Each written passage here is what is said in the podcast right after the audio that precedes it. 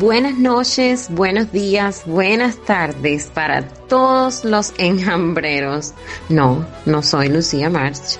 Mi nombre es Annarela Grimal. Para los que me conocen desde soltera, también Annarela O'Mahony. Para los que me conocen de casada y de Twitter. Y hablando de Twitter, quiero agradecer al equipo del enjambre y felicitarlos sobre todo eso, por el trabajo tan necesario que hacen. Me gustaría realmente que en la radio cubana existiera un programa así.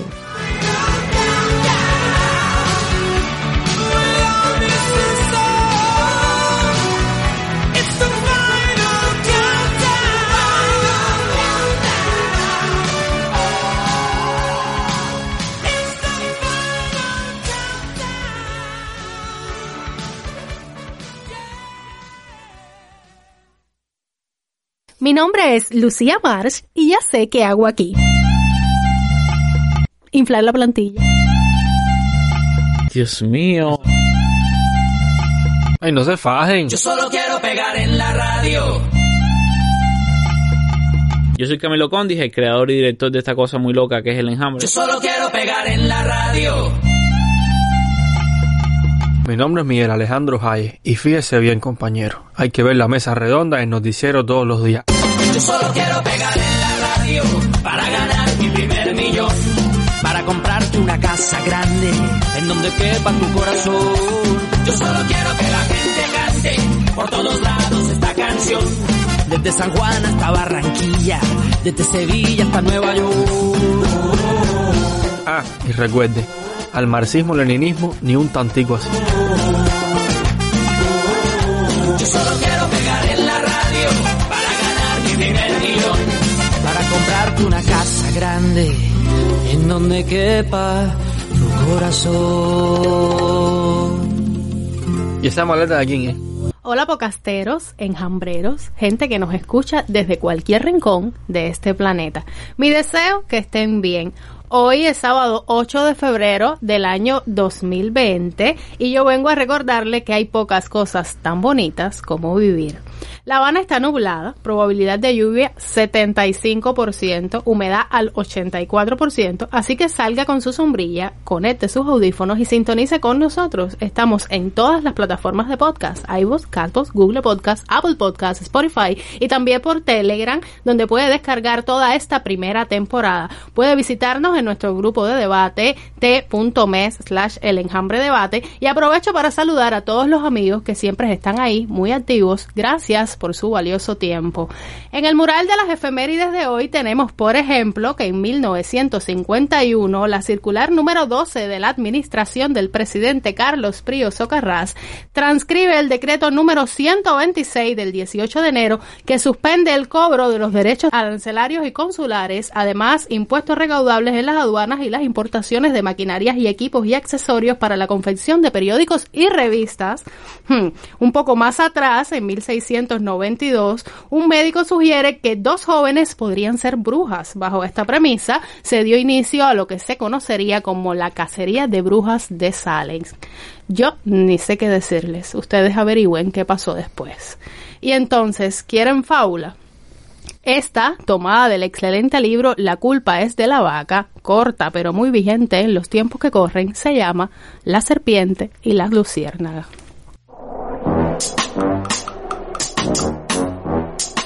Cuentan que una serpiente empezó a perseguir desesperadamente a una luciérnaga. Esta huía rápido y con miedo de la feroz depredadora, pero la serpiente no pensaba cejar en su intento. Se evadió un día, pero el reptil no desistía. Dos noches y nada. Y en el tercer día, ya sin fuerzas, la luciérnaga se detuvo y dijo a la serpiente puedo hacerte tres preguntas. No acostumbro a hacer concesiones a nadie, pero como te voy a devorar, ok, puedes preguntarme. ¿Pertenezco a tu cadena alimenticia? Mm, no. ¿Y yo te hice algún mal? Eh, no. Entonces, ¿por qué quieres acabar conmigo? A lo que la serpiente respondió, porque no soporto verte brillar.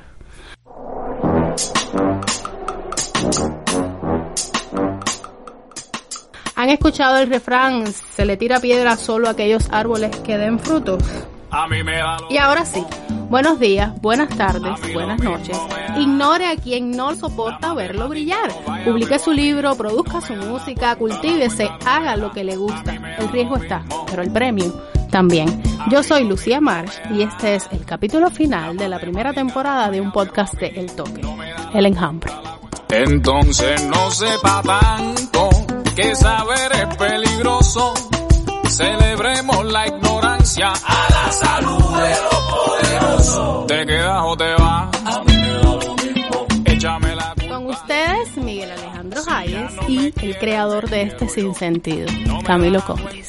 Buenos días, buenas tardes, buenas noches, según la hora en la que nos escuchen. Un saludo a todos los amigos enjambristas, enjambres, enjambreros y enjambrosos. Ahí me trabé el hambre. Enjambreros, enjambreros. Enjambreros. ¿Y lo demás no? Están los ánimos por el piso aquí hoy. Tengo hambre. Ay, yo estoy contento. Voy a salir de ustedes. Vas a descansar. por Me tiempo. vas a extrañar. Ay, Dios mío, por fin voy a tener un sábado para yo descansar. Hace, hace meses yo no descanso un sábado. Camilo, mira que tú eres caro. Pero es verdad. Bueno, entonces, capítulo final de la primera temporada. Capítulo 18 ¿Qué fue, ya. lo que más, ¿Qué fue lo que más le gustó de la primera temporada? ¿Qué fue lo que más me gustó? ¿Qué fue No lo sé. que más le gustó? Ay, ¿qué fue lo que más te gustó Grabar de madrugada. Ja, Sí, fue, una fue una dura pero pero reconfortante experiencia. Sobre todo dura. Sobre todo dura. A mí lo que más me gustó fue, eh, o sea, lo que menos me gustó fue que 18 capítulos y todavía no sé hablar. Todavía hablo con la nariz, todavía me ahogo. Y bueno, todo me gustó. Yo ¿Qué enamorada decir yo? ¿Qué puedo decir yo de hablar mal? Eh, no, yo creo que lo que más me gustó fue ver realizado mi sueño, ¿no? De hacer este podcast y, y 18 episodios, ¿sabes? Realmente no, no, no creo que en algún momento de mi vida yo, me haya visto ya en este momento, ¿no? Y me parece que, que, es bastante reconfortante ya ver que hemos avanzado, que podemos cerrar una temporada, coger un descanso y, y venir con más fuerzas para una segunda temporada. Espero que sean al menos de 50, 54 temporadas, mínimo, ¿no? Pienso por yo. fin, por fin, ¿quién era el padre de ¿Tú María crees? Fernanda? Ay, ¿tú eres el padre de María Fernanda? No, no. ¿Tú crees que el país aguante para 50 temporadas? Sí, Bueno. cómo no. Hay tantas, tantas cosas para 50 temporadas. Ay, Sí, mi- cómo no. Esto es para rato aquí. Eh, no, realmente yo pienso que, que sí. Yo no creo que haya nada que no me haya gustado de, de lo que hemos hecho hasta el momento. Hemos tenido muchas cosas malas, hemos tenido eh, muchos problemas, sobre todo problemas técnicos, eh, problemas con, con el audio, que si eh, salió esto con un eco, que si aquello, aquello con un ruido, que si esto con un no sé qué. Que si Pero- el micrófono. que si a Ayes le encanta darle patada a los micrófonos y, y eso genera un ruido que por suerte eh, los que nos escuchan no, no lo sienten pero que es una pesadilla en edición poder arreglar eso y y, y bueno, me parece que, ha sido un proceso de- aprendizaje bastante bonito y, y además inesperado, porque ¿quién iba a decir que Lucía March iba a salir de, de sembrar tomates en Bejucal a estar editando un podcast, no? Y me parece que, que, que eso ha sido bastante ¿Quién lo iba a decir tú? ¿Quién le iba a decir tú que bastante que me perría todo estuviera aquí? Ay, Lucía, dale, vamos para allá. Yo no, hija, no, yo contigo al lado tuyo, tú estás sí, loco. Sí, Qué sí, pena. está bien. Sí, sí, Qué está pena. bien. Sí, sí, está bien. ¿Quién lo iba a decir tú? Sí, sí, está bien. Y entonces, no, nada, contento, realmente contento con, con lo que hemos hecho, contento con, con, con la acogida que ha tenido el podcast, porque realmente tenemos mucha gente que, que, que nos escucha, que está feliz de, de desinformarse con nosotros, porque yo no creo que nosotros informemos tanto, sino desinformamos bastante, pero vale la pena, vale la pena eh, hacer lo que hacemos porque le es útil. Mira, conozco gente que que me han dicho, mira, a veces estoy sin datos, no, no tengo datos, no tengo para conectarme a internet y, y el y el enjambre es la forma que tengo de enterarme de lo que pasó en la semana. Eso y entonces, para mí eso vale, vale más que, que cualquier otra cosa porque realmente que sea útil, más que nada, para mí es, es bastante impo- importante. Entonces, ay, es que tú crees... Bueno, espérate, porque yo me quedé con, con deseo de decir cositas. Yo, otra de las cosas que más disfruté, y esto es, es muy en serio, es que pude conocer en no solo el universo Twitter, sino conocer a personas en Twitter. No estoy hablando de las clarias ni de los jureles, no de personas, personas de verdad, gente de carne y hueso con la que he podido eh, tuitear, compartir, intercambiar. Y eso creo que es, lo que más me ha llegado de, de estar aquí en, en el enjambre. Estos, yo, yo no estaba en los 18, pero al menos en la mayoría. Es algo que me ha servido mucho. Y bueno, eh, yo esta semana eh, vi algo que me llamó la atención, que es que me, me acordé de mi, de mi amigo Machadito, eh, perdón, eh, de Machado Ventura, que bueno, esta semana después de Yo creo que a ellos no vayan vivo la segunda temporada. Machado, un saludo para ti desde aquí, desde todo el colectivo del enjambre. Mira Lucía como me mira cuando digo eso. haciendo la trinchera post-mortem. Eh, nada, afirmó esta vez, en medio de todo lo, lo que ha ocurrido esta semana, no sé si ustedes lo han visto, yo lo vi, que la situación en Cuba es más dura de lo que parece. A mí no me queda claro a qué se refería. la situación... Ma- espérate, espérate, espérate. Machado, tú le dijo eso. Él dijo que la situa- Delante de todo el mundo él se paró así muy machado y muy ventura él y dijo, la situación es más dura de lo que parece. es más dura de lo que Y parece. fue en una reunión hablando de la comida, déjame decirte. No fue en cualquier reunión. Fue una reunión hablando de la Yo comida. lo que no pude ver el video para ver para dónde estaba señalando con el dedo índice, pero tengo mi sospecha. La situación es más dura. Más dura de lo que parece. Y se, y se va a poner más dura, que es lo peor. Yo creo que el objetivo es porque quiere hacerse influencer, entonces quiere quiere pegar hashtag y quiere pegar frases. Él quiere ser influencer. Madre mía. Entonces... No, pero mira, mira, no, espérate, espérate. Como si nosotros no supiéramos el- el- el- lo dura de la situación. No, eh, eh, te quería decir, antes de entrar te iba a comentar, pero se me olvidó. Eh, tú que tienes, tú que tienes un, un niño, Lucía, nosotros no- los dos no tenemos hijos. No lo Eh, hemos tenido todavía. Todavía. Eh, Entre ustedes. Entre nosotros. No puedo decir, han puesto una cara, se han mirado. Ay, no, yo Pronto, no. pronto. Ey, ey, por mí todo Dicen, dicen que el mali- el matrimonio igualitario va a salir, vamos a ver. Eh, no, estaba pensando, te iba a comentar pa, para tu hijo, eh, que el, el primer ministro, ¿no? Eh, ex ministro de Turismo y, y ahora primer ministro, eh, anunció que, que Cuba va a tener el primer parque temático. Un parque temático. Sí, tipo Disney, tipo Disney, pero va a ser un... Tipo Disney. Bueno, dijeron, y cito textualmente, al nivel de otros en el mundo. Cuando dicen al nivel de otros en el mundo, yo asumo que va a ser un, No. un super parque Ese temático. debe ser el Jalisco Park de Miami. Vamos a estar claros. Espérate, No, espérate, no. espérate, espérate, espérate, espérate, es un parque temático. Un parque temático. En Matanza, ¿Y cuál es el tema? Van a recrear la historia de Cuba desde los aborígenes que vivieron por aquella zona. Estoy citando un parque textualmente. temático de la historia Pero de oye, Cuba. oye, porque a mí me gusta la cita esta. Dicen que recreará la historia de Cuba desde los aborígenes que vivieron por aquella zona hasta la actualidad. Y que será realidad un sueño acariciado desde hace un mucho sueño tiempo. acariciado. Primero.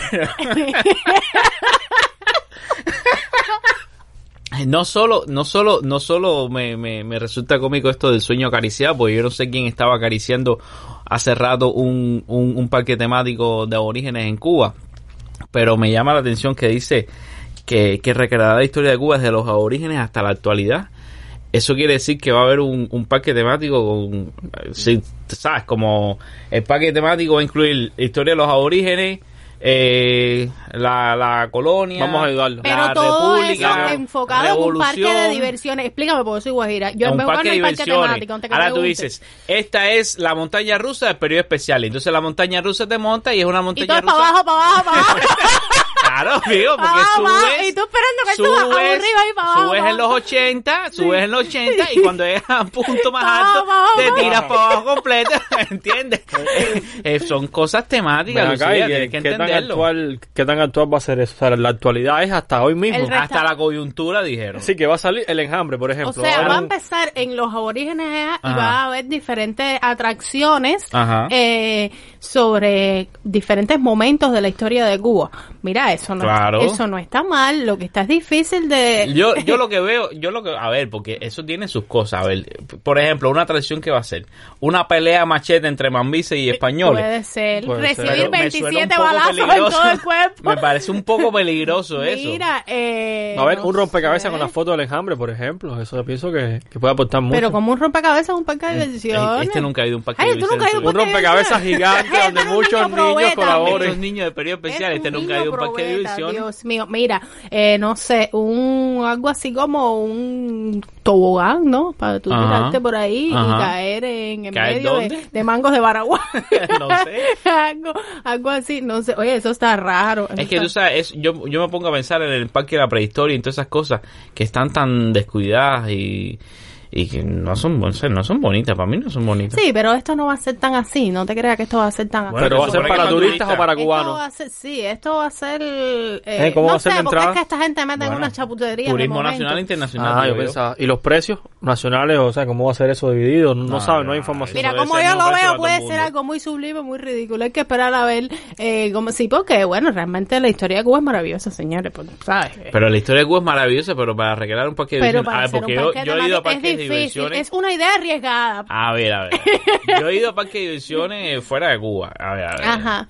Yo, yo, eh, yo te digo, No presumas los más, parques de diversiones que yo conozco, los que yo he Ah, visto, no llévate puedo a decir que sean ahora, todos. favor, no- no Yo nunca he ¿Quién ido, ya que ir a un parque de diversiones armar un rompecabezas? armar un rompecabezas es algún tipo de diversión. Pero bueno, a ver, a ver. Los, los, sí, normalmente esas cosas no tienen un tema serio. Son basados en películas, en Sí, series, en animados, sí. en, En entre- en personajes, ¿no? entretenimiento, Entretenimiento. no es- Bueno, tenemos los muñequitos No de es tan no en conocimiento. O, o sea, es lo que me No quiero es un decir. problema de conocimiento, el problema es respeto, ¿no? Se supone que la historia de Cuba, ¿sabes? Lo- la historia de los aborígenes. No, pero eso no va a ser tan. La Yo más bien creo que eso va a ser decoración más que nada, ¿sabes? Ay, Una pero parte qué decoración. ¿Tú has ido, tú ahí has de ido a, indios y a- a la aldea taína esa que No, está ahí? no, no Ay, eso placer. da grima, eso da grima. Sí. Y tiene una gente vestido de indio y todo ahí que te, eso da grima. Pero le pagan, Camilo, le pagan por vestirse de indio. No, no, pero eso da grima. Bueno, yo no creo que sea algo tan inocente. En algún momento van a demostrar algún punto. Quizás van a recrear alguna batalla de esa de... Es que de- parque La de Cuatro Caminos, por ejemplo. Pero no El sé... parque de diversión es para divertirte. No sé cómo entra A ver, el si tú me dices, voy a hacer un parque de diversión, Ajá. ubícate. Tipo Disney, donde en vez de estar eh, Mickey Mouse o Donald Duck, está... Ah, ok, ok, eh, Donald Trump, Ok, dijiste. escucha mi idea. está- espérate, ¿cómo se llama? Eh, Matojo, eh, Ah, chuncha. Pero El eso no son personajes de la historia, esos son animados. Es un Es lo- parque pero temático. yo estoy diciendo un parque temático con cosas de niño, con Ah, cosas Matojo animados, vestido de- de cubano, maceo, cubano, no muy historia. cubano. Historia es que tú vengas así, venga para arriba, no sé, Pepe Antonio a tomar La Habana y, y algo de Pepe que Antonio se... no tomó La Habana, No Lucía. tomó Se la Habana. tomaron a Ay, él. ir al parque temático a aprender historia. Pero se, la tomó se lo tomaron a él. Habana se la tomaron Qué a él. divertido. Oye, hay cosas que te puedes divertir ahí. ¿Qué te vas a divertir si Pepe Antonio lo que hizo fue dar machetazo y tiro? ¿Qué divertido tiene eso? Yo no entiendo.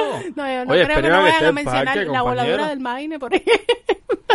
¿Te das cuenta de las cosas que ella dice? Le ponen en Maine y los niños le tiran los datos. Eso Mira, tampoco es yo parque de eh, Yo pienso que en vez de hacerlo, en vez de hacerlo matanza, deberían haber hecho el parque en Bejucal. Eso yo sí pienso que deberían hacerlo. Y esa porque, gracia. porque todo el está loco por ir a Bejucal ahora. gra- Lucía, no, pero sobre Bejucal la se ha historia convertido en un de destino Bejucal. turístico gracias a ti, sí, déjame decirte. pero sobre la historia de Bejucal. ¿Qué historia de Bejucal, Lucía? El ferrocarril.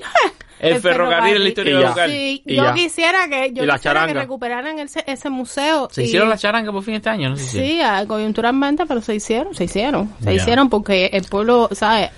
Unido. Po- exacto, ponen de su parte y es algo que es algo que Por ¿sabes? su que parte quiere decir que pusieron dinero. No, chicos, ponen de su parte Ah. y van para la fiesta. Al final, Ah. que cuando se reúnen cuatro y una lata y un tambor, ahí hay una fiesta y se hizo la charanga. Mira, a mí me preocupa este tema particularmente del parque temático porque, ah, pues, ah, por lo que decías tú del respeto, pues, siempre han sido tan cuadrados en que si los símbolos, que si respetemos esto, que si respetemos lo otro. eh, no sé, eso no es- sé, estoy Pero es que esto es un síntoma de eso. Sí, vamos a hacer un parque de visión. Ah, no, pero eh, yo lo que me imagino, ¿sabes? Un tipo así con, con su guayabera que, que no le cierre el botón. No, porque imagínate, asamblea aquí, no podemos, aquí no podemos poner eh, animados extranjeros. Aquí hay que poner algo cubano, que es los autóctonos, los aborígenes. Los Te aborígenes. falta el tabaco, Es lo que se me ocurre a mí. No, no, pero te Porque dice- eso no tiene o sea, sentido. ¿Quién no. hace un, un- ¿sabes? Mira, yo voy a creer que es una buena idea y quiero verla materializada y vamos a ver, eh, no sé, Vamos, a ver verla materializada, pero la historia Vamos de a Cuba, esperar a que que, esté yo conozco, una historia dolorosa. Mira, no es mira, para divertirte, ya te es di- una es historia una historia dolorosa,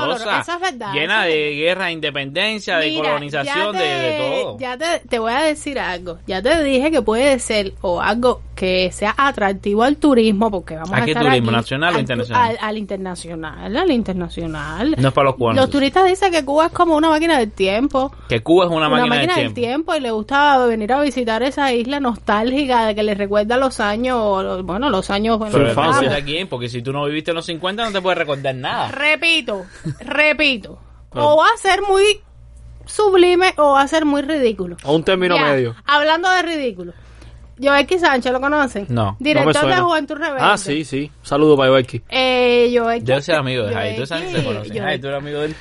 Yo he escuchado hablar de él y lo he visto en reuniones. ¿Viste? ¿Viste? Es ¿Viste? amigo, amiguísimo. No, amigo, no. ¿Viste? Son de jugar dominitos juntos. Yo lo he visto en reuniones. Sí, sí, sí, sí, sí, reuniones familiares. Sí, 31 de diciembre. 31 de Mira, diciembre. Cuando Juventud Rebelde me eh, censure, ustedes van a Este ver. compañero director del Juventud Rebelde. espera, espera. ¿Tú publicas en Juventud Rebelde Yo nunca he publicado Juventud Rebelde. Ah, no, ya, ya, ya. Dale. Bueno. ¿Qué hizo yo aquí, el compañero director? Yo es que, yo yo es que está mandado con las décimas. ¿Qué hice? Tuitea una décima con la palabra inservil. Inservil. Sí, inservil. Que no sirve. Yo como creo que él quería decir que no sirve, sí. Que no sea, sirve a quién, que a quién no te sirve. Que no sirve, que, Que no le entra. que, que eres un inútil. Por ejemplo, yo digo, me puse este pullover eh, y me queda inservil. Te queda muy servil. muy- a ver, si la palabra Justo no como el que tienes puesto. Camilo acaba de darle to- el total significado. Le queda totalmente inservible el pullover. Oye, no te Eh, burles de mi pullover. Este es un pullover. Después vamos a poner foto del pullover este, ¿no? Mira, este sí, también. sí. Este es un pullover Un de- regalito que nos hicieron hoy. Con, con, ¿cómo se llama esto? Se llama poema. Esto es un, no, sí, pero esto no es un poema, ¿cómo se llama esto? Eso Una es estrofa, una ¿no? estrofa, Una un estrofa de de, de, Laminario. de Laminarios, el, el libro de, de Camilo Compadre, no me cambies Ya, el después vamos a hablar No de eso. Dale, dale, dos ya, dale. ¿Qué hizo Tienen un relajo Que yo no sé qué cosa es No podemos hablar de dos poetas a la misma vez. ¿Qué cosa es Inservil? Poeta ni poeta. Mira, el Ajá. compañero yo que recibió múltiples burlas. Yo vi por- más de 70 respuestas tenía ya. Sí, múltiples burlas, Ajá. porque bueno, es su décima era una crítica a la palabra ciberclaria. Mm. Le molesta que llamen ciberclarias a las ciberclarias O sus y bueno, de eh, decidió dedicarle un espacio en su refinada y culta poesía y eh, bueno, después dijo que la RAE no reconocía la palabra, se, después quiso arreglar lo que había hecho y sacó otra décima. ¿Ah, sí? Sí, sí, sí. Eh, Yo me imagino que con este tema ahora que se ha desatado de los influencers, él quiere ser un influencer a su manera. Que es un influencer. Camilo, por ejemplo. Influencer. Eh, y entonces, bueno, pero óyeme, eh, se le fue tremenda bifia ahí porque, eso, ¿sabes? Una persona, un director de un periódico ha usado. Pero ese o sea, director del que- periódico que mete cada número, que eso no es un- Lucía eso que es Pepe una burla que ese hombre sea director de un periódico. Mira, eh, realmente yo creo que que, va- que la burla la llevaba. Yo creo que, o sea, a mí no me gusta mucho demasiado este tema. Yo no me burlo de nadie. No, tú no te burlas de nadie, de nadie, Lucía burlándose de alguien. Muchacho, nunca, jamás. Lucía se ha burlado de nadie. A mí no me gusta que se burlen de la Ah, Ya, en serio. Llevaba toda la burla Sí, porque... te la pasas burlando de todo el mundo. No, eh, sí, lleva, pero bueno, Sí, Lucía, no sé, sí. eh, pues así más, más- yo me burlo de la gente más bien por, ¿sabes? Por- No por ¿Por qué el, te burlas, por el intelecto, no, porque que yo no me considero o sea, tener más intelecto que nadie. De hecho, yo ni me di cuenta que la palabra no existía, yo me di cuenta cuando vi el comentario de gallego adentro, digo, ay, entiende, te digo. Eh, a mí realmente no me gusta, no consumo, no creo que sea bueno haciendo décimas, yo he visto, ¿sabes? Conozco buenas décimas y no creo No es que no sea bueno, es que es muy malo, es lo que tienes que decir. Sí, Tú eres experto en décima, exacto, Camilo. No Yo no es, soy no experto es- en décima, pero yo sé yo leer. no me enfocaría. Leer y escribirse, Mira, yo sé yo no leer. me enfocaría en la burla por la palabra que no existe, porque ya te digo, al mejor escribano se le va un borrón, señores. Te O digo, puede ser yo un me neologismo. enfocaría en que es malo, es malo, muy malo. Pero le ríen las gracias. Ustedes se imaginan que ahora las de una... si ve a todos los ministros, toda esa gente retuiteando sus anormalidades, No, porque no, todo lo que eso es publica una ese hombre son orden, eso es una anormalidades. orden. Oye, y si él hace una décima básica. y gana la gorra enjambre. Yo no he visto ese hombre que publique un tuit que tenga sentido. No, Todos son es anormalidades poeta. tras anormalidades. Él es poeta. ¿Qué poeta de Él es qué? poeta. Camilo, ponte ¿Qué? para esto. ¿Tú te imaginas que él ahora haga una décima y gane una gorra del enjambre? ¿Cómo tú se la das? A ver. Yo se la doy. Yo amaño el concurso ese y se la doy. Que hay que amañarlo, fula, porque dudo que gane. ¿Viste? Bueno, Pero- Yoelki, pero yo se la Esperamos doy. tu décima. Mira, mira. No, pero mira, mira, ahora que estás hablando. El pie forzado es, eh, esta palabra no existe ni existirá.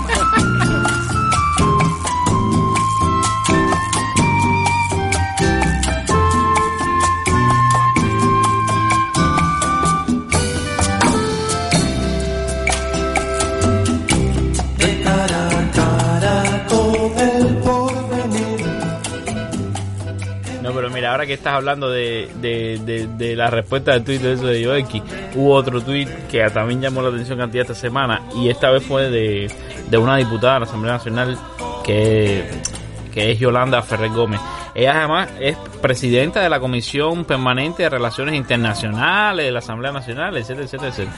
Y ella decidió esta semana tuitear sobre la sociedad civil cubana y esto es un tema muy serio y ella dijo literalmente así y cito que las organizaciones sociales y de masas han sido creadas libre y voluntariamente por nuestro pueblo para participar y expresar sus opiniones e intereses. Profe, Dime, yo. Ayes, ¿qué tú crees? Profe. ¿Qué tú crees? Ay, mi madre. No, a ver, Camilo, Lucía, eh, voy a hablar poquito, pero eso hay que desmenuzarlo un poco. La verdad que, a ver, la mayoría de las organizaciones que tenemos hoy surgieron con una, la mayoría surgieron con una finalidad o resurgieron con una finalidad altamente politizada. Y estamos hablando que en los años, en los primeros años 60, todas las organizaciones eran para defender la revolución. Ese era su objetivo, tanto la FMC, como los CDR, como el resurgimiento de la FEU bajo la égida de la UJC, la UJC también, todo era para eso. Entonces, yo pienso que, eh, que en ese momento la gente que muchas personas querían participar, formaban parte, entre comillas, la UJC no, la UJC siempre ha sido una organización que ha agrupado o que ha, eh, que tiene una imagen hacia afuera bastante negativa pero no creo que este sea el, el, el momento. De hecho, vemos cómo surgen organizaciones o, o sea, grupitos de 3, 4, hasta 60 personas con una finalidad diferente. Entonces yo creo que ese criterio, el Reunirse, la finalidad es hacer reunión. reuniones, hacer fiestas, guarachas, va va- va- vamos a quedar un momentico. Las organizaciones en Cuba, las organizaciones de masa. ¿Cuáles son las organizaciones de masa? Ben? Pues están las organizaciones Todas terminan en C. y las de masa. todas terminan en C. Por ejemplo, FMC, es de masa. ¿Qué más? CTC. CTC es de masa.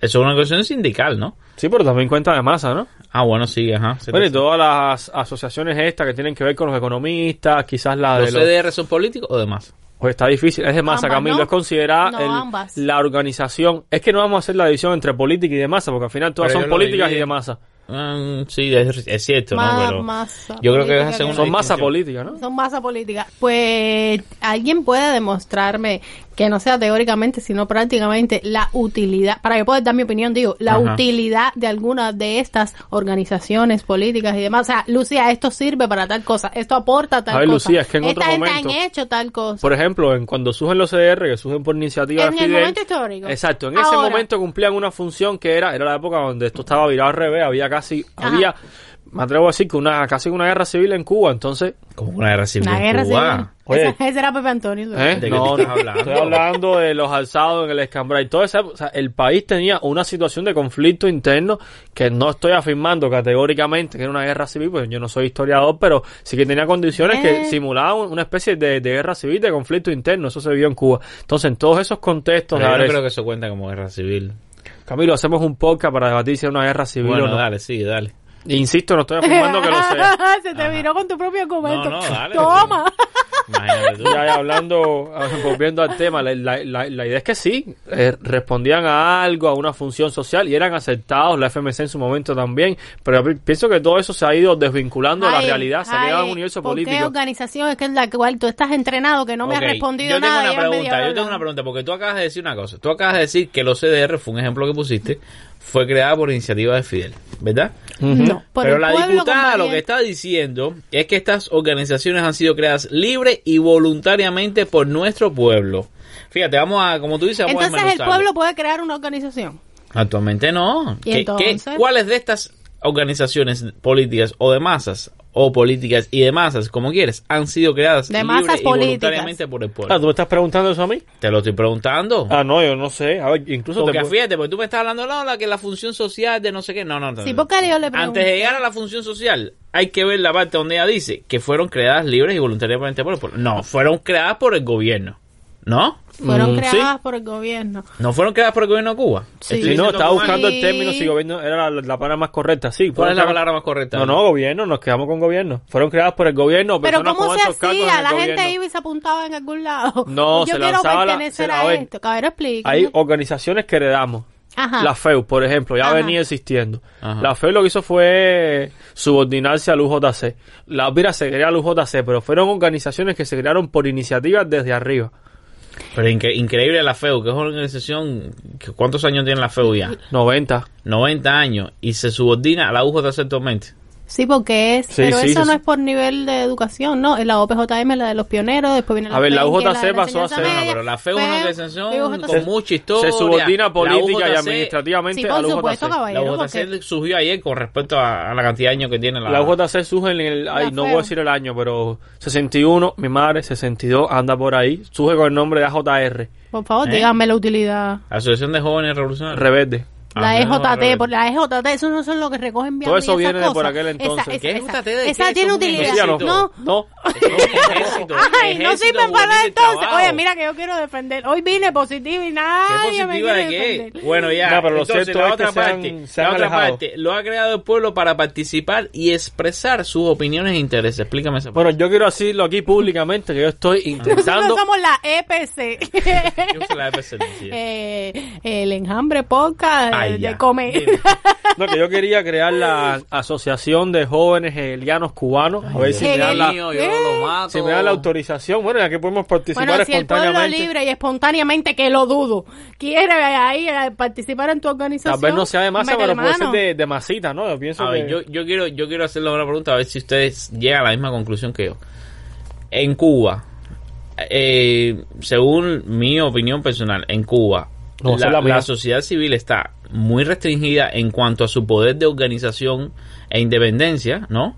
En cuanto a poder de, de decidir, vamos a crear tal organización para defender intereses que pueden ser intereses y voy a decir los más eh, conocidos y comunes últimamente como la protección eh, animal o, o los derechos LGBTI O una secta hegeliana también es válido. o lo que sea, pero bueno, no, no he visto todavía eh, eh, nada de los hegelianos eh, en, en las redes así a gran escala, pero te pregunto, si, si todas estas personas Los que hacen, hegelianos nos atacan. que tratan de hacer eh, cambios sociales, ¿no? Que, que tratan de, de promover proyectos sociales, no se pueden asociar libremente ni tienen no pueden ni siquiera articularse oficialmente y decir vamos a registrar esta organización legalmente La eso no está sucediendo la en el país es un poco. ¿hace cuántas décadas eso no sucede No, yo, yo pienso que la diputada andaba en, la, en, Un los, en los primeros años 60. Siempre yo primero porque la década de 60 no es pero si, pero si tú mismo me dijiste que fue el gobierno los que las creó no fue el pueblo No, Camilo, pero sí, sigo... A ver, eso... Sí, yo te A entiendo. ver, yo no pero voy a negar que el contexto aquel había una lo que se le llama la efervescencia revolucionaria y todo el mundo es sí, dale, estamos de acuerdo y para adelante y no sé qué. Yo no voy a Yo negar pienso que eso. eso es lo importante. Porque negar eso es estúpido. Es decir, eh, está muy claro de que había un, un apoyo masivo Sí, del pueblo bueno, a, lo, a lo que estaba sucediendo en, en ese momento. Eso, eso es innegable y que no quiera verlo, mira, por favor. Pero mi pregunta es, ¿están el pueblo cubano actualmente en la capacidad de, de, de eh, construir una sociedad civil fuerte? No, no, que legalmente no. De hecho, sabemos esto que no puede existir una duplicidad en cuanto a Vídame Camilo, ¿cómo es que no puede Eso haber... es por la ley de asociaciones, la ley número 54, que no permite que haya más de una organización con los mismos objetivos. Es decir, si ya hay una organización protectora de animales No que puede ya haber existe, no puede haber una segunda.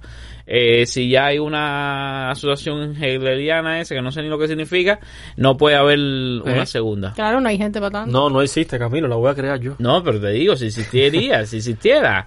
Eh, eh, eh, ¿Sabes? Entonces, por favor, aterricen, aterricen, porque además una diputada Diputada, escucha sabe muy bien, sabe muy bien cómo se comportan las cosas en Cuba. Una diputada no es una persona que está alejada de la política ni está alejada de la realidad del país. Ay, hijo, pero es que yo realmente creo que también ese tipo de tweets y ese tipo de cosas también la hacen para hacer ver que hay como que, eh, ¿sabes? Un... Hacer ver a quién. Hoy por la mañana revisé. ¿Cómo que hacer ver aquí? Déjame hablar. Tenía 71 respuestas, todas en contra. Aranza Ok. tirado y la otra, ¿cómo se llama? Ok. 71 respuestas todas en Ok, contra. Pero que Aranza no tirado porque cualquiera que hable no ese importa, tweet ve esas la 70 respuesta. respuestas son de 70 mercenarios, de 70 no sé quién, Derechoso, de derechista, 70 derechero. gente que le pagan para que escriban, de 70, entiende, Ah, porque están pagando para esos escribir. 70 y los otros 40 millones están ah, voluntariamente apoyando todo el 40 adora- millones de qué? Cuba hay 12 adorado millones de- esa gente. 12 millones de habitantes. Caballero, 12 millones. O sea, es un número. Eh, Un número cualquiera. Un número Sí, cualquiera. caballero. ¿Quién es dice 12 dice increíble 40, como la sí. gente en la calle cree que todo eso es real. Que todo eso es real. No, nadie. Todo- tú me- no, no, no. sí, no, no, no, no. sí, Tú no puedes decir que la gente en la calle sí. cree que. Camilo, a cualquier persona le tocan la puerta, tan sencillo como que te tocan Ajá. la puerta, cobrando la FMC y nadie se cuestiona y nadie se pregunta esto para qué, eh, en qué me respaldan, cómo participo. Vaya, vamos a ir Oye, más allá. ¿Cómo participo? Ah, no, ¿Qué no. hago? Eh, no sé qué hay que hacer. Vamos a. No, no, ¿entienden? No.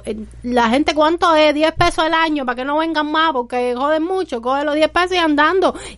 Dime si no hay algo más eh, dócil que ¿Tú ese que- tú crees que- comportamiento. ¿Tú crees que hay gente que se dedica a estafar así, que pasa por los lugares cobrando dinero y se quedan con bueno, ese dinero? Debería haber licencia para eso.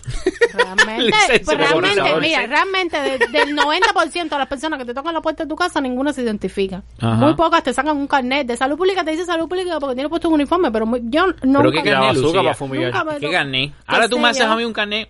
Mira, hablando de carnet, ahora tú me haces un carnet en Photoshop y tú me lo enseñas a mí. Ajá.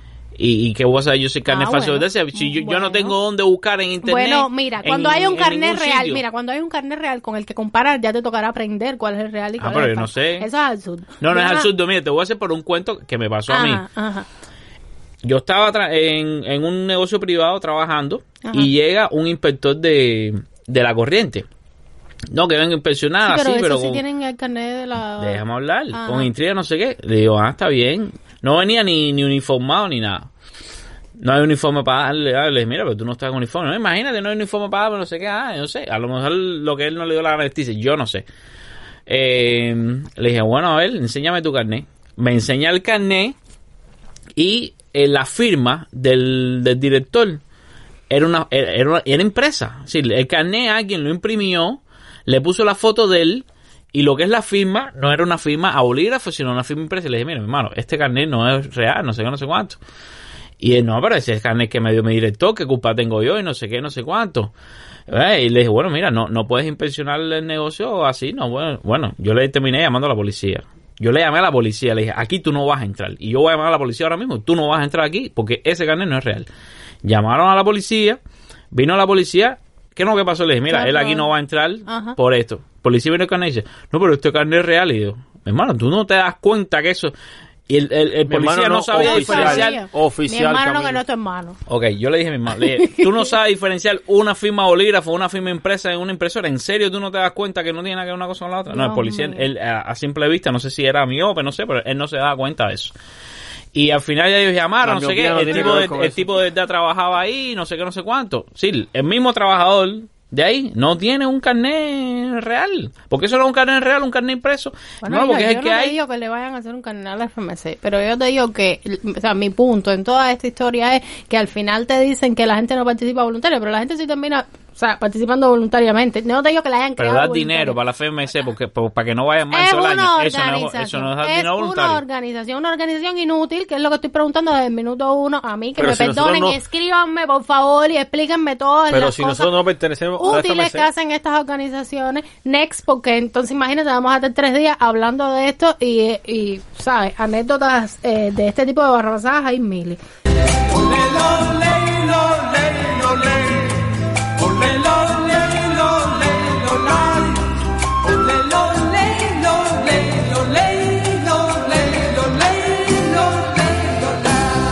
Bueno, pues el periodista y comentarista deportivo Yacel Porto, ¿saben quién es? Ni Cada idea. vez que hablo o de deporte, ustedes no saben nada. Yo no sé nada de deporte. No dame tengo- Eh, un googleando a ver quién es.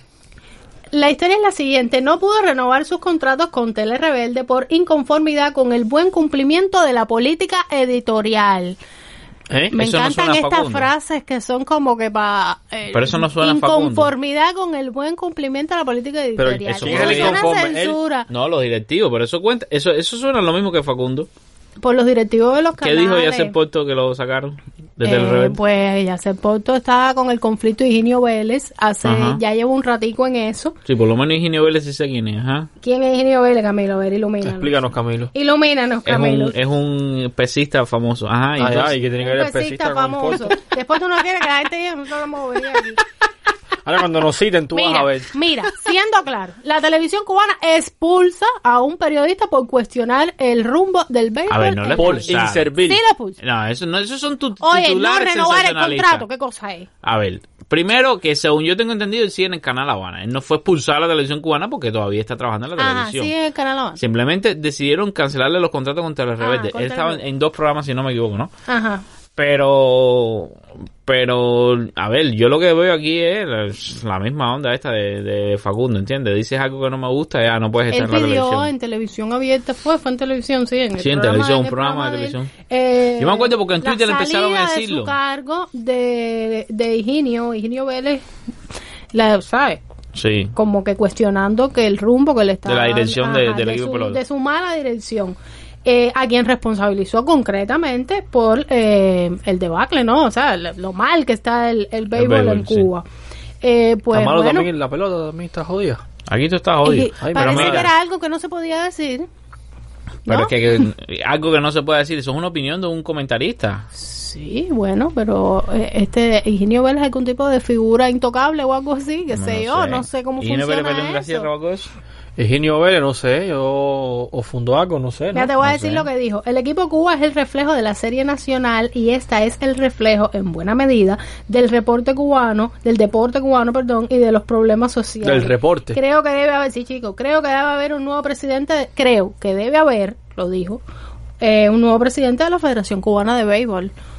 Democracia pidiendo- deportiva, ¿no? Entonces, es que estaba pidiendo la... es su opinión. Pero estaba pidiendo una renuncia. Claro. Es- eso está arriesgado. Estaba pidiendo una Pero renuncia. arriesgado, No, ¿por no, qué? no, Pero un comentarista deportivo que no... Eso lo dice la gente en la Bueno, esquina. yo digo que está arriesgado por los rangos. Un comentarista, el director de la federación. Pero qué no sé, rango, ahí no hay que- rango. eh, ¿Sabes? no, no, si tú haces mal tu sí. trabajo, tú no tienes que estar ahí, ¿entiendes? Sí, Pero la bueno, es del como que nosotros ahora le libre. a Joel, Joel que renuncie, porfis. ¿No? Después que yo. la No, décima. pero es que la misma historia, es, la misma historia, es la misma historia de Facundo, es la misma Guanajá, no sé qué, toda esa misma bobería, esa, y ya dijiste algo que, porque aparte es una, es una cosa que no, que no es ni que no es ni, ni, ni, ni político, vamos a decir que lo de Facundo fue político de alguna manera, esto ya es absurdo, es absurdo, ¿eh? Bueno, tú sabes que aquí muchas cosas son políticas y la gente entiende política en su sentido más plano y creo que fue lo que lo que se aplicó ahí.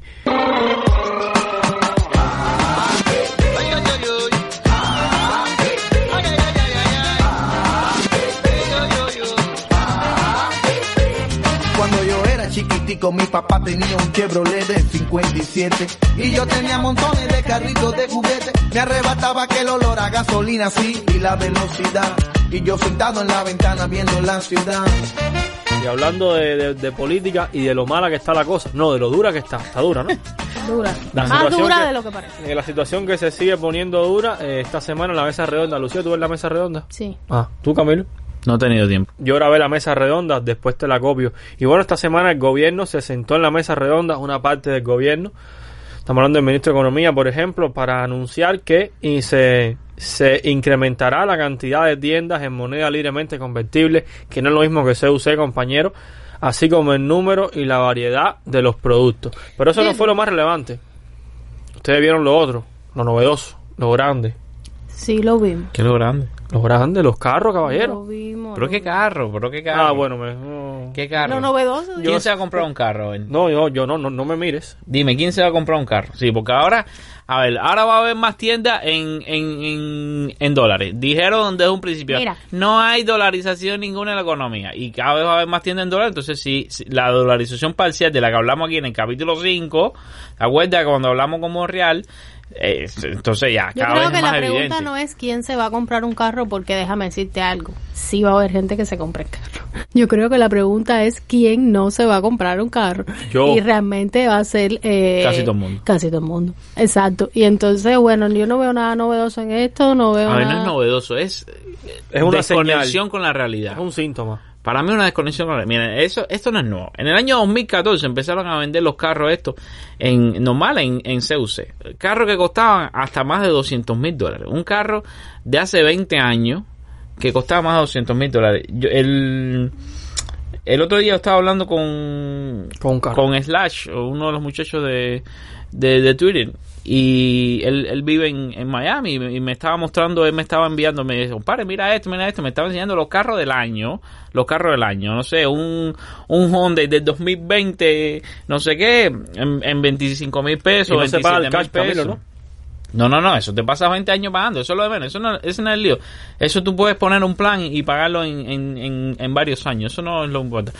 Pero la, yo me refiero a la desconexión con la realidad. En 2014 empiezan a poner eso, carros viejos, muchos de la renta, no sé qué, que ya tienen, están súper en candela todo. Además, tremendo lío para comprarlo porque había gente que pagaba 500, 1000, 1500 dólares Nada más que pasa que le a tu carro, porque entonces, no sé cómo era el, el tema, pero tú ponías en una cola de espera esa y para que saliera tu carro tenías que pagar por encima. Y aparte de eso, cuando salías ahí tenías que buscarte un mecánico y meterlo en un taller a que lo repararan porque ese carro estaba hecho tanco. Y entonces, ¿de qué Somos un país subdesarrollado con gustos desarrollados. Pero que gusto cosa más desarrollado rara. son cosas, No, son no, cosas no absurdas. cosa Son cosas, ahora lo, ahora lo van a vender en dólares. ¿Y tú crees que esto No, no, los mismos precios, pero con una, una rebaja del 10%. Sí, claro, el 10% que me tumbaron cuando, cuando di los dólares y Mira. porque el gravamen no lo van a quitar todavía. Y entonces son cosas absurdas, no en el momento histórico en el que estamos, que es un momento histórico que no se puede tapar con un dedo? que está, que está duro, duro. que está El- duro. está duro. El tema de, bueno, eh, de la conocida coyuntura del combustible aquí y allá, de, de los de los de los, bota- los boteros y los choferes sin, sin querer, sin trabajar, de toda esta crisis, porque es una crisis. Esta gente se tiran con esto en este momento histórico que realmente, ya te digo, da igual cuando lo tienen, porque para mí es inútil, pero ahora crees que sea el momento de ponerse a hablar de eso, de ponerse a... A ver, lo que ellos dijeron fue que había, eh, reconocieron una crisis de liquidez. Una crisis de liquidez significa que no tienen efectivo, no tienen dinero en la mano. En la mano no hay dinero, porque tú puedes tener un negocio con expectativas de cobrar dinero Sí, a largo plazo, Sí. pero si no tienes el, el dinero hoy mismo para pagar la cuenta de la luz que te vino, ¿sabes? sí, no, exacto. No, te, te, te cortan la corriente, ¿verdad? Bueno, entonces hay una crisis de liquidez y están buscando eh, más efectivo. No, no dieron abasto con lo que vendieron en las tiendas en dólares porque se acababa y la gente iba y se quejaba de la poca variedad. Ahora dice que van a poner más tiendas con más variedad y más productos Ajá. para recaudar más de esos dólares, ¿no? Ajá. Sin embargo, ya hay economistas que están criticando y dicen, no, eso está muy bonito, por eso está ayudando a la economía del país de donde tú estás importando, porque esos dólares que están entrando, si no se utilizan para reinvertirlos en la industria nacional, no funciona. Ya una de las cosas que dijeron que iban a hacer productos nacionales, es decir, de, de producción nacional, que se iban a vender en tienda en dólares, que eso sí va a beneficiar directamente a la industria nacional, pero que esas empresas tienen que tenerlo. Porque vamos a decir que yo eh, produzco eh, vasos de agua. No sé, yo produzco vasos plásticos y de cristal, vamos a decirlo. Y los vamos a vender en dólares en las tiendas. Pero esa empresa tiene que coger esos dólares y con esos dólares poder reinvertir y darle mantenimiento y comprar madera prima y no sé qué. Pero si le quitan a esa empresa esos dólares, entonces ya nada, va a durar dos, tres años como siempre y se va a volver a destruir. Y, y, y no entienden que, que cada empresa tiene que tener la, la oportunidad de, de, de desarrollarse por sí misma. Eh, Camilo, todo el tema este a mí me, me recuerda siempre a un, un amiguito mío que, me, que yo quiero mucho, se llama David Ricardo, que no voy a ponerme a estarlo citando ahora con toda la cuestión esta del comercio internacional. Hay un capítulo de su libro más famoso que habla de eso, pero básicamente es lo que estás diciendo y hay algo que está detrás, eh, que es que le- si uno no desarrolla la, la matriz productiva, la matriz de consumo, Sí, la cantidad, es decir, que tú que y me vendes eso en, en moneda libremente convertible y qué impacto tiene eso sobre la cesta de consumo de la población. Es decir, con eso cuánto se va a abaratar los costos de los bienes y servicios de primera necesidad. Eso no tributa a eso, tributa simplemente a poner un parche, un parche para adquirir divisas, eh, vamos a poner entre comillas rápidas y resolver el problema de, de intercambio. Pero uno puede comprar afuera, que es lo que se va a hacer, y revender adentro que ese dinero no va a ninguna parte si no se puede traducir en una en una ganancia del poder adquisitivo del salario que es lo que más importa. Es decir eso no va a ninguna parte. Es un parche como muchas veces se hace aquí lamentablemente. No, no, no, eh, definitivamente eso, eso tienen que pensarlo mejor. Están, están actuando con una locura para recaudar esos dólares y, y- y- y no están pensando en desarrollo. Mucha gente critica la cantidad de millones de dólares que entraban aquí de los rusos durante los periodos que existía la Unión Soviética y que en Cuba no se haya es que Cuba es, es para que estuviera llena de industria y empezar sí, a no, producir. llenísimo. sí hay una un no, estudio de- caballero, pero en serio, ¿en qué, qué se hizo con, con los recursos en ese tiempo? hay un, un estudio de, de Mesalao, que realmente Mesalao es la, una de las fuentes más serias respecto a todos estos temas, y es que cuando uno ve la ayuda, no solo en términos explícitos de crédito, sino la ayuda también se mide en cuanto a los subsidios en los precios, por ejemplo, cuando uno hace todo ese cálculo entre precios eh, subsidiados, créditos, eh, regalos, cosas que, se, que, que fueron eh, otorgadas en términos de bajo criterio de donación, da una cifra, aplicando un índice de precio de la actualidad de alrededor de 30 mil millones de dólares. Decir, eso fue básicamente lo que se recibió De la Unión Soviética a Cuba. en, en un periodo de, de 30 años y que eso eh, supera con creces la, todo lo que, toda la, la, la ayuda, entre comillas o no, que de todos los proyectos que hubo, los planes de Estados Unidos para América Latina en, un, en, en el mismo periodo de tiempo. Estamos hablando Claro. de Sí, lo entiendo. la, ay, el plan, no que, el, que el nombre tiene Pacífico, la, la alianza para, perdón, la alianza para el progreso. Fue una cosa que se llevó a cabo en los años 60 Yo no sé ni lo que es eso. la- ese- bueno, no digo, importa. digo La, la idea es que era un plan de injerencia que fue muy criticado desde Cuba y entonces la ayuda soviética era casi cinco veces mayor que esa, ese proyecto de ayuda norteamericano a, a América Latina. Y lo otro es que estas decisiones, vamos a, a ilustrarlas, vamos a vender más cosas en las tiendas. ¿A ustedes eso les parece como una decisión que debe llevarse a nivel de la máxima dirección del país? A ver, a ver, a ver. Mi pregunta, mi, mi pregunta relacionada con eso es, ¿vamos a vender más cosas en, en, dólares o, o moneda libremente convertible, en euros, en lo que sea, en las tiendas? Perfecto.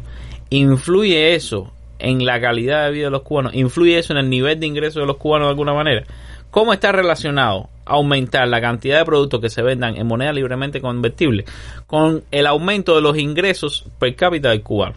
Ah, porque tiene que estar relacionado. Dime tú, Bueno, a ver, ¿para qué se hace? Hay una, un viejo cuento de, economistas que es la ¿Para qué se relación entre los televisores y la, y la zanahoria. Es que en realidad en materia de circulación todos los bienes de una economía están in- interrelacionados. Pero llevándolo a este discurso, lo que te estaba diciendo ahorita, uno puede obtener ganancias, o sea, el gobierno, quien sea, puede obtener ganancias por comprar un precio afuera y revender adentro, o sea, vender un precio mayor.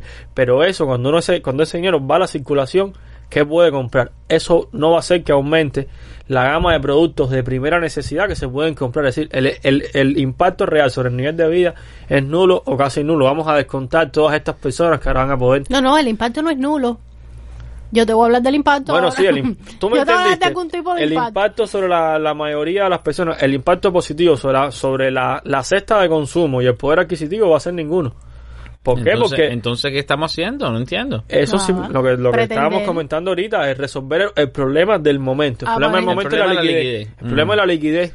Y lo otro es que a mí me llama la atención, que eso son cosas que no deben, no debe movilizarse un consejo de ministros para tomar esa decisión. Eso es algo que debe, que debe ir más o menos en las manos de un solo ministerio que tome la decisión o de una empresa importadora.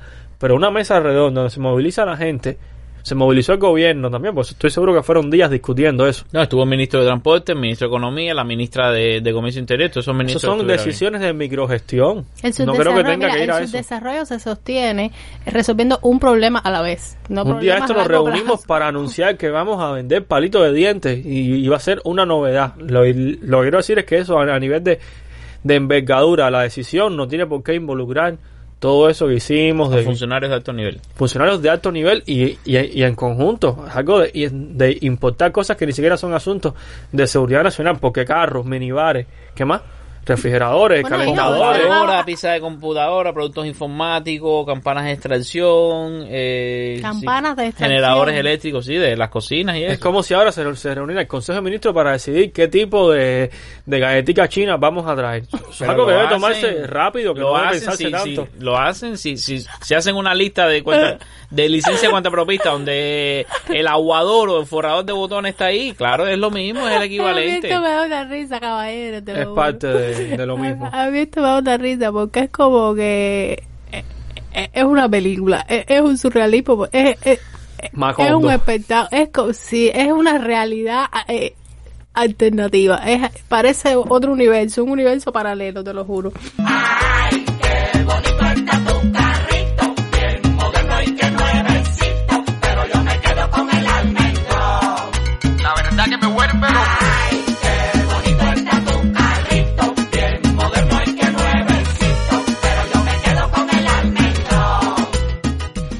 Óigame, pues hablando de carrito y esas cosas, quiero contarles algo eh, que me toca de cerca y es el asunto de, lo- de los boteros de la ruta Bejucal Santiago.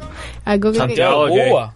Santiago de las Vegas, Camilo. Ah. Algo que no quería dejar de mencionar aquí. eh, bueno, Cubané también eh, dio la noticia, hizo un una, una nota, ¿no? Donde decía que rebajaban los precios, o sea, eh, le toparon los precios a 5 CUP, eh, que no es así, es a 7 según tengo entendido dentro de- del pueblo. Digo, a no ser que sea así, en el pueblo estén cobrando 7. No sé, realmente todos los boteros se retiraron de ¿Qué la piquera, no hay carros. Eh, de, de Bejucal a Santiago, como 7 kilómetros, no, sí, 6 o 7 kilómetros, una cosa de esa. Eh, Caballero, ¿cuántos años llevo viviendo en Bejucal? No sé cuál es la distancia de Bejucal a Santiago. Eh, nada, no hay, no hay cómo salir ni entrar al pueblo. No se puede entrar ni salir de Bejucal. están sitiados.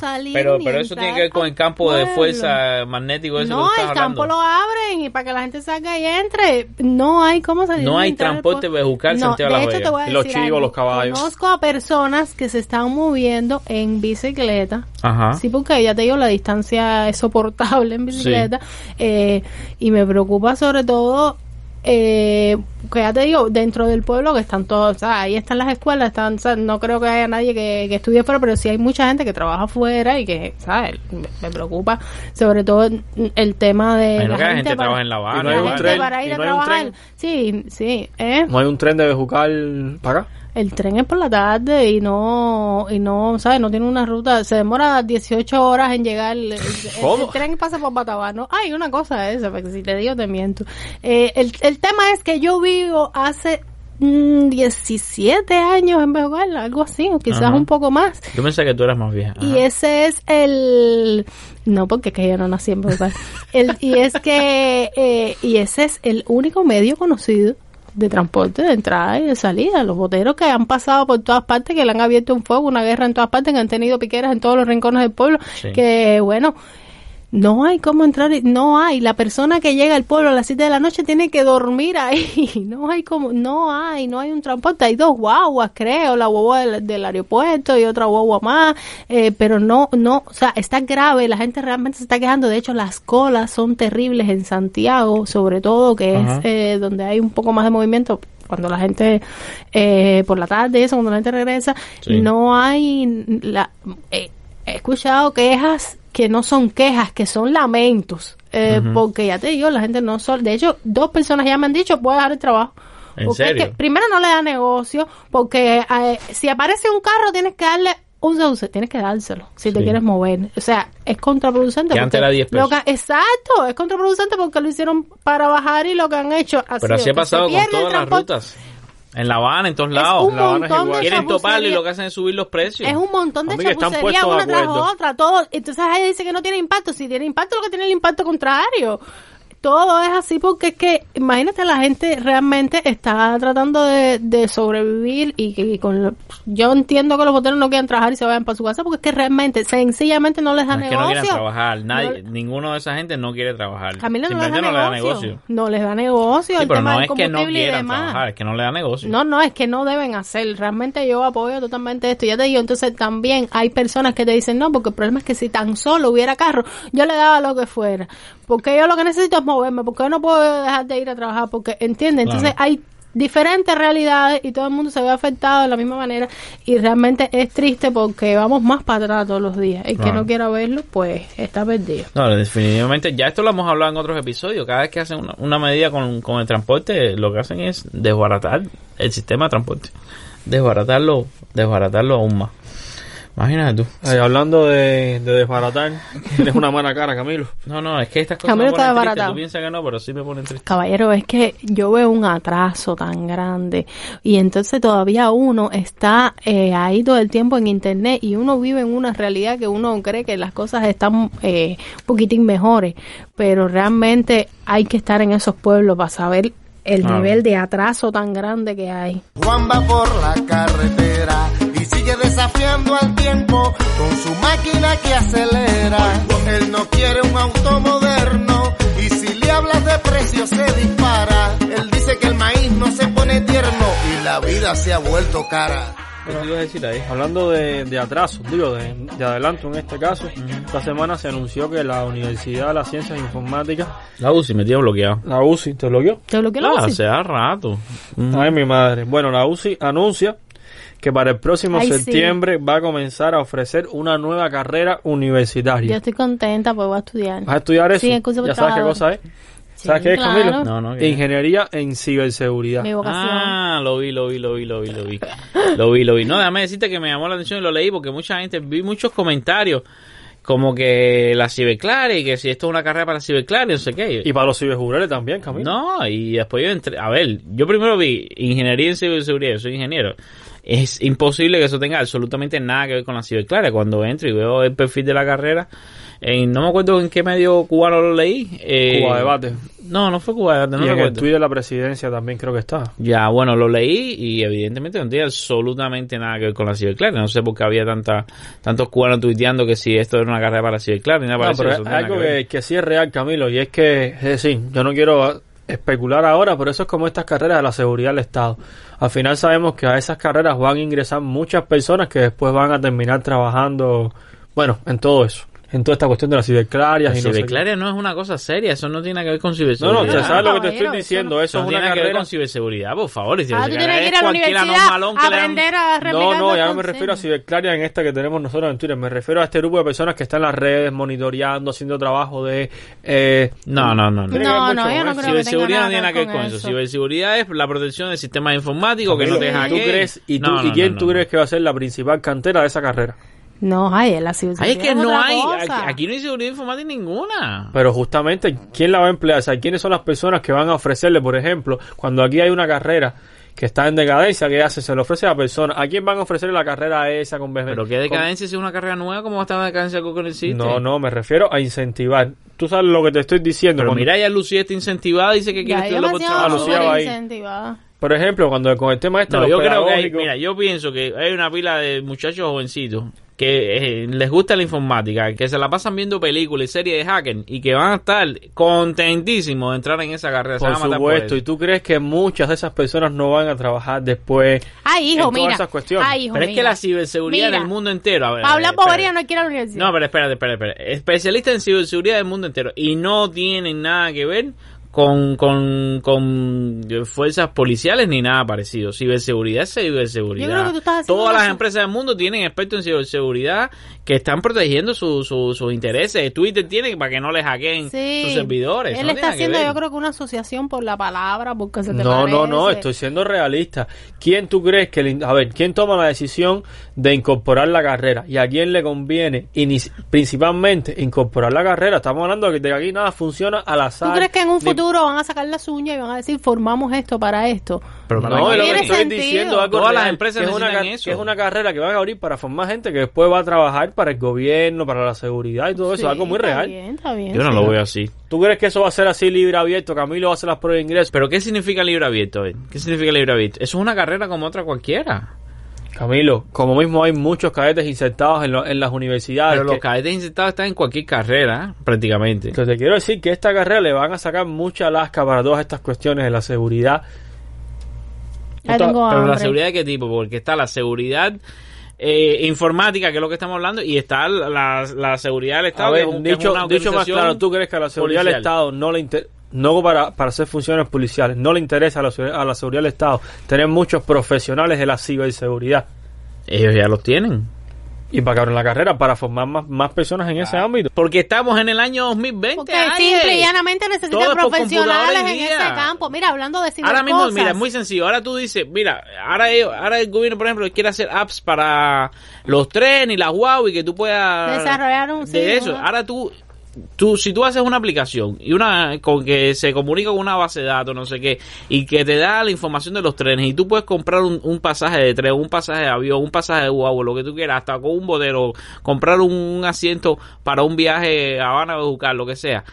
Tú necesitas que esos sistemas A estén ver, Camilo, protegidos y que no pueda espérate. venir yo a hackearme, a robarme la información de tu tarjeta, que entiendes, Claro. sacarte el dinero de tu cuenta o acceder a info-. A ver, información no, no, privada. espérate, Todo eso lleva a déjame- ciberseguridad. Déjame aclarar un poco. Como mismo el minin, y no, y, y no usar la palabra inunda. Inunda, no es la palabra correcta, pero bueno, Ajá. nada.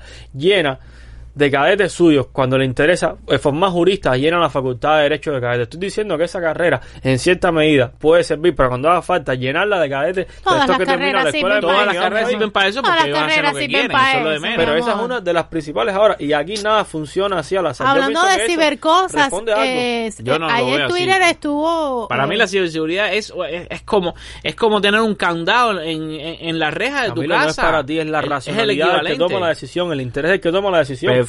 Le conviene por algo. Eso está muy bien, pero yo te sigo diciendo, hoy día la ciberseguridad es el equivalente a tener un cerrojo en la puerta de tu casa. Claro, yo no un cerrojo no. en tu ventana y un candado en la reja. Es el equivalente porque hoy día todo es eh, informatizado. Y aquí estamos bien atrasados. Estoy hablando de a qué responde. Por supuesto, todo el mundo le va a sacar la lasca. Hasta Lucía va a estudiar y va a aprender. Yo voy a estudiar y voy a aprender, claro, porque... Que tú vas- o esa es la educación en física. Vamos a hacer la educación física de la ingeniería ahora.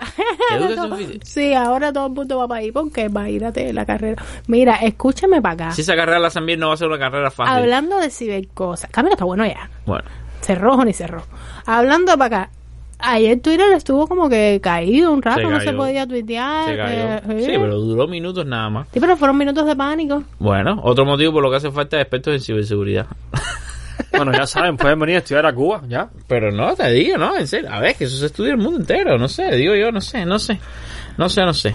Súbeme la radio.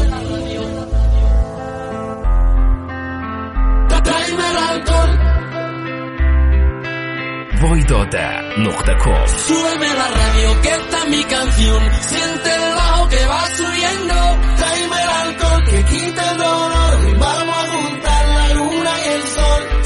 Imagínate tú, entonces ya estamos terminando la temporada, ya se está acabando esto, No, ya se acabó. ya se acabó, Cuando ¿verdad? estén escuchando esto, ya se acabó. Bueno, yo te voy a decir la verdad, yo estoy contento por descansar porque yo necesito un descanso, pero pero ah, eh, no deja de ser triste, ¿no? Pues yo, yo no estoy contenta, no, para nada. Pero sí, sí siento que hay que marcar épocas y... Marcar épocas, Sí, Ay, sí, hay que delimitar, ¿sabes? La primera temporada fue algo, una cosa muy loca. Yo quisiera venir con, ¿sabes? Con otros aires ya la segunda Con temporada. uniforme, No, Con otros no, la aires. gente... ya este está No, es que a la gente, le preocupa, la gente le preocupa que nosotros, eh, o sea, mucha gente eh, nos pide que seamos más profesionales y mucha gente nos pide que seamos Ay, no. menos informales y que sé yo, yo Ay, quisiera, yo, yo quisiera lograr un nivel ahí, no, sé, ir, ir mejorando, siempre es bueno ir mejorando. A mí me gustan las boberías. Nosotros hemos mejorado, no te digo que no. Si tú lo dices.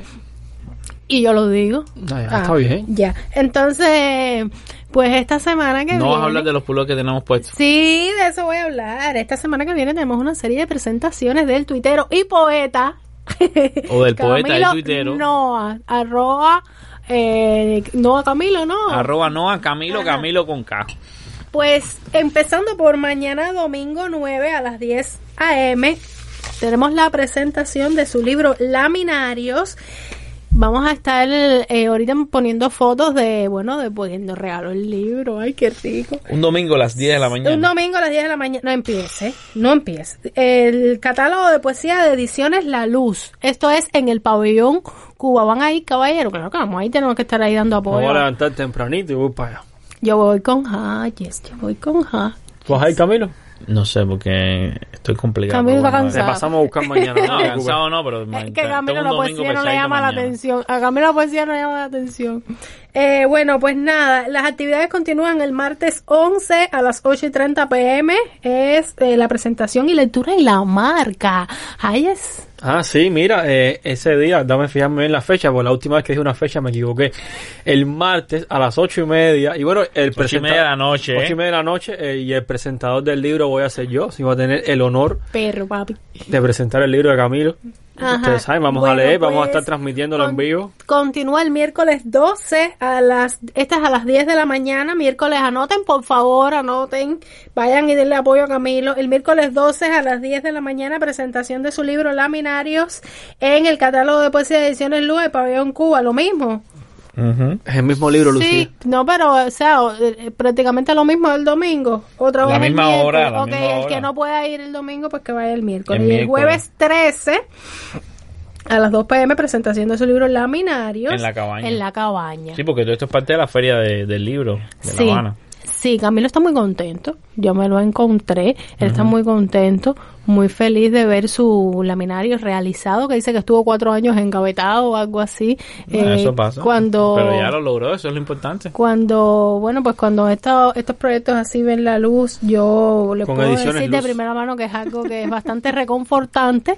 Y nada, para allá vamos a apoyar a Camilo, que él se lo merece, que es un muy buen poeta. Y gracias a Twitter por darnos la oportunidad de conocerlo, de compartir con él. Y muchas gracias por estos regalos que nos ha hecho, que no son más que unas hermosas camisetas con versos de su excelente libro.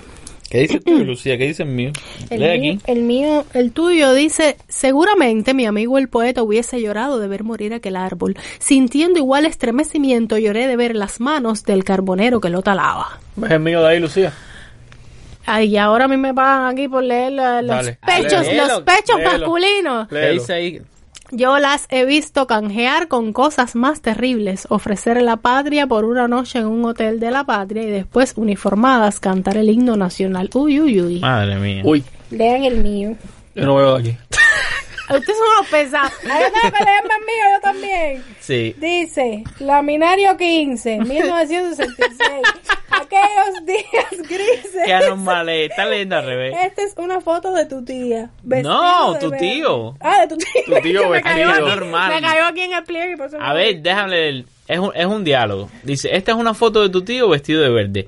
¿Y mi tío estuvo en el ejército? No. Esta es una foto de tu tío disfrazado de rumbera. Ay, mamá. Pues Qué historia. eh, Camilo nos dio, que- quiero, quiero mencionar que Camilo nos dio la oportunidad de escoger Camilo el Noa. verso que íbamos a llevar en el... pe- Sí, mío, Camilo Noa. Sabemos que tú Sí. no eres poeta. Tú de poeta no tienes nada. No, pues dicen Camilo, Camilo. Y que, Ay, ay, ay, Camilo, Camilo, qué delirio tienes de protagonismo. No, chicos, porque no, ah, dale, ajá. Entonces, pues nada, estaremos, yo, yo quiero ¿sabes? estar involucrada en todo esto. Yo que espero, va a yo ser. espero poder ir mañana, mañana a las 10 de la mañana en el, en el pabellón Cuba. Vamos a ver si, si logramos estar ahí. Sería, sería importante para nosotros. Y bueno, eh, no- nos regaló a, cada uno una, una copia de su libro. Muchísimas gracias a Noah por eso. Y nos dio además una copia extra. Eh, ya para terminar la temporada vamos a hacer un último concursito. Y esta semana lo estaremos anunciando. Ya saben, el que quiera ganarse un libro de Camilo Noa Laminarios. Vamos poesía, a, vamos a regalar libro, Se lo vamos a vamos a a, hacer ¿no? varios regalos. ¿No era el libro para participe en- no, Bueno, no debería sé. yo ver que le No un sé. libro en su vida. Tú sabes que esto, estaba hablando, ahora que me, hablando de, de, de Noah y eso, y, y, y Y que estamos eh, ayudándolo y diciéndolo. Hay uno de los muchachos que escucha el hambre que vive en la isla de la juventud y me estaba comentando que, la isla es como si fuera, eh, en muchos casos, otro país. Porque imagínate tú, hay muchas cosas que no están, no están eh, conectadas con el resto de lo que pasa en Cuba. Y, y por ejemplo uno de los trabajos que pasan es para el tema de las compraventas y no sé qué. Entonces ellos crearon su propio sitio web se llama isladb.com isladb si la letra D la letra B com que es como un, un sitio de compraventa para la isla de la juventud y, Oye, y eso bien. y eso me hizo pensar porque el otro día me enteré la semana pasada por ejemplo que a la mesa la aplicación de de restaurante eso que es un Sí. directorio de restaurante dice que, que no tiene productos de, de la isla de la es decir que no tiene ningún restaurante de la isla de la deja juventud juventud fuera. Sí, no Sí, sé no, por tiene qué. no. tendría que preguntarle. Yo conozco a uno de los, de los a la mesa. Eh, tendría que preguntarle por qué. Pero bueno, me llamó la atención que ellos están tratando entonces de. De independizarse. No, de hacerlo por, por sí mismo, ¿no? De, de, de tratar de, de también de, de que la isla tenga su propio ecosistema. y bueno, yo siempre. ¿sabes? La Siempre isla es estoy como tratando lugar, no nos habíamos dado cuenta. Apoyando siempre el, el emprendimiento y la, iniciativa privada. Ahí lo tienen. A los que sean de la isla, Independiente. isladb.com. Ahí pueden tanto comprar como vender. Eh, y hay que ver, porque no sé si. Si los hambre se escucha en la isla. El enjambre, bueno, él lo escucha, él es de la Sí, isla. el Enjambre Me imagino que sí. Mira, eh, pues un capítulo final de la primera temporada. Ay, Dios mío. Hoy no me puedo despedir. Esto está triste. Hoy no me Eh, puedo estamos despedir pachucho hoy porque hay un, hay un ambiente así. De decadencia. Sí, sí, de decadencia dice aquel. A mí no me está llamando el sábado que viene, que está aburrido ni ¿Qué nada de sabe eso. qué es? Ni los jueves para reunirnos, ni nada de eso. Eh, bueno, caballero, pues cuatro meses. Ahí están todos los programas. Escúchenlo. 18 episodios. 18 largos y difíciles episodios. Ujú. Escúchenlos y bueno, nada. Bueno, a ver, dime, Lucía, ¿qué tú quisieras para la segunda temporada? A ver. Yo para la segunda temporada quisiera... Voy a tener que mudarme a La Habana. O ustedes van a tener que ir a grabar a Bejucal. ¿Por qué? Porque si el transporte sigue así... Bueno, yo espero que eso se resuelva. ¿Cómo va a quedar Espero la que esa cosa? situación sea Vamos a dejarlo en suspenso. Si ustedes ven que arrancan la temporada y no estoy yo aquí, pues bueno, Y yo tengo algunas opciones ahí para sustituir. el fatalismo geográfico ata- Uy. Juega con. Entonces, digo, con la cadena. Bueno, entonces, pues yo quisiera que nos dejaran muchos, muchos, muchos, muchos comentarios sobre qué quieren escuchar en la segunda temporada acerca del formato. Estuvimos haciendo encuestas acerca de si quería que, que o sea, modificar un poco el formato. No sé, recuerden siempre que somos tres jóvenes, como le gusta decir a Camilo, que el de joven no tiene un pelo. Yo ahorita Y no soy somos joven. tres jóvenes eh, y no hacemos más que, que opinar. Hayes, O hablar 13, bobería, que es lo 13 que yo hago. capítulos, 14 capítulos has estado con nosotros, ya eres parte de, de este proyecto, de esta familia. Pero en, en la segunda temporada puede ser que no estés porque estamos un poco cansados de ti ya. ¿Ah, sí?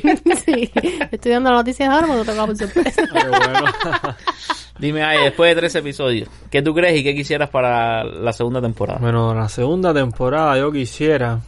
¿Cuántas cosas puedo pedir?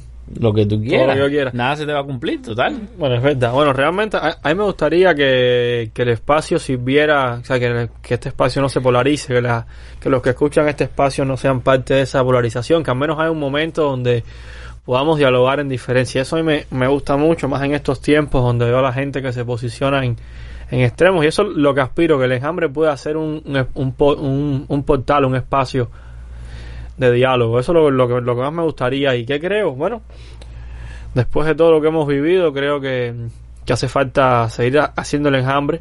Esas 50 temporadas, si, si el país nos da contenido. O 54. O 54, que hace falta más espacios como el enjambre. Quizás no iguales, no esto no puede ser como Yomiles Dani. Tiene que ser un quizás espacios con otra lógica, originales. Ya ahí, ya ahí, ya ahí escucha tuiteando diciendo que extrañarán a Lucía y sus cuentos, a Hayes y su famoso yo no sé nada de eso. y a Camilo Condis no lo vamos a extrañar. Quizás la risa, pero a él no. A mí nadie me extraña nunca, pero no importa. algo. Óigame, No, pues, yo realmente para la segunda temporada Volveremos pronto. quisiera ir con más fuerza, sí, volveremos pronto. Vamos a ir trabajando en base al uniforme, Volveremos Camilo. muy Al pronto. El uniforme. uniforme del enjambre. Hay, hay un uniforme, ¿ves? Este, esto puede ser un uniforme Esta primera temporada ha sido todo un logro. Para la temporada que viene vamos a hacer el capítulo de feminismo. Sí, Eh, tenemos lo que vamos de eso. a hacer en la segunda Los No, videos. temporada. para la segunda temporada tú sabes que me gustaría a Los mí videos, Camilo. tener más oportunidades de, Vamos a dedicar un espacio. de tener invitados. Hicimos con invitados Sí, dos episodios. Hicimos dos episodios con expertos Y, y, en, y, en el, en, y en episodios después tuvimos, ¿sabes? Como mini clips de, de por ejemplo, a Eloy Viera, el abogado, ¿sabes? Hemos tenido invitados así, pero me gustaría más tener opiniones de expertos en algunos temas. Eh, tenemos que ver eso, porque a lo mejor po- podemos tener algunos episodios con expertos, otros episodios nosotros. Recuerden siempre que nosotros hablamos de los temas que suceden en la semana, que vamos a estar varias semanas off y que bueno, eh, esperemos que no sucedan muchas cosas. Si no, nos reunimos de nuevo y grabamos. Eso nos pasó en fin de año. Esperemos que no Pregrabamos sucedan y lo que pasó fue cosas, muchísimo. Pero igual eh, siempre vamos a, a darle este enfoque de, de, bueno, lo que sucede en Twitter, de lo que sucede en Cuba Y nuestras propias opiniones. y nuestras propias que no son opiniones de expertos y es importante decir eso. Siempre lo digo no somos periodistas no somos expertos en ningún tema sabemos bastante poco de cualquier tema.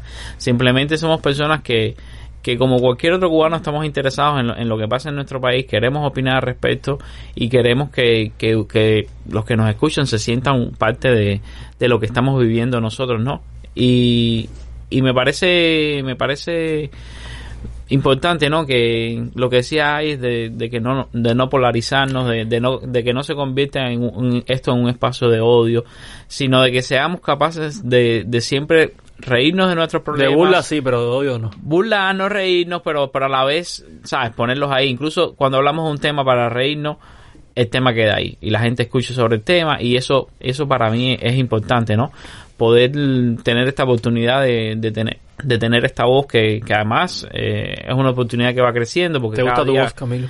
no, no, a mí no me gusta mi voz. De hecho, no, no, no me gusta ni escuchar los episodios, para ser sincero. Porque no me gusta ni siquiera oírme, pero pero eh, yo, yo escucho el episodio, cada episodio que sale yo escucho una sola vez y obligado por Vamos a, Lucía. vamos a mantenernos, sí, yo lo voy a escuchar el episodio, vamos a mantenernos, yo creo que sería bueno todo este tiempo que vamos a estar, eh, que no vamos a estar fuera de, la, de las redes ni nada de eso, pero que vamos a estar, que el, que el programa no esté saliendo, vamos a, a tratar de ir dando que un poco de pistas a la gente de lo que vamos a tratar en la segunda temporada, eh, de por dónde va a ir la cosa, de las nuevas cosas que, que traeremos. Yo quiero llevármelos a ustedes dos a Bejucal y hacer por allá un reaccionando con el pueblo. vamos a ver si En Bejucal soy el ejemplo, Vamos a ver si lo logro. Sí, de hecho la ¿En idea parte, de hecho la idea parte de ahí, porque muchas personas me han dicho que quieren conocerlos, así que los voy a llevar por los pelos a Eso Bejucal. Ay, mi madre, a Bejucal. Sí. A Bejucal lo- lo- los voy a llevar. Y bueno, pues nada, yo quiero agradecer a Camilo, No. A ti, Ah. por la por la oportunidad de haberme dado este micrófono.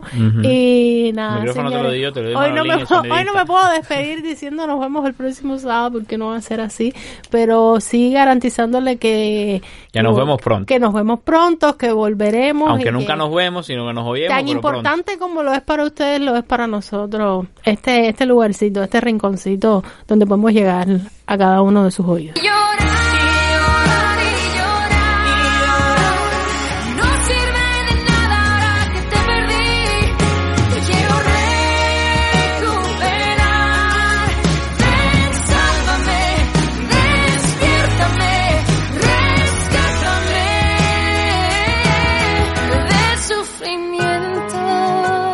Verdad, uno, uno se divierte, uno la pasa bien aquí grabando y, y se divierte después incluso con las críticas y, no sé qué. Y ver a ella que se pone eh, bravo con todo el mundo cuando le hablan de ese- marxismo. Y ese, ah, porque tú tienes que leer los no sé qué cosas hegelianos. Mire, mire, y vaya y Ricardo yo no sé ni quién es. Ricardo, él todos los días habla de Ricardo como si fuera primo mío, yo no sé quién es Ricardo. Y Ricardo dijo tal cosa y yo nada más leo.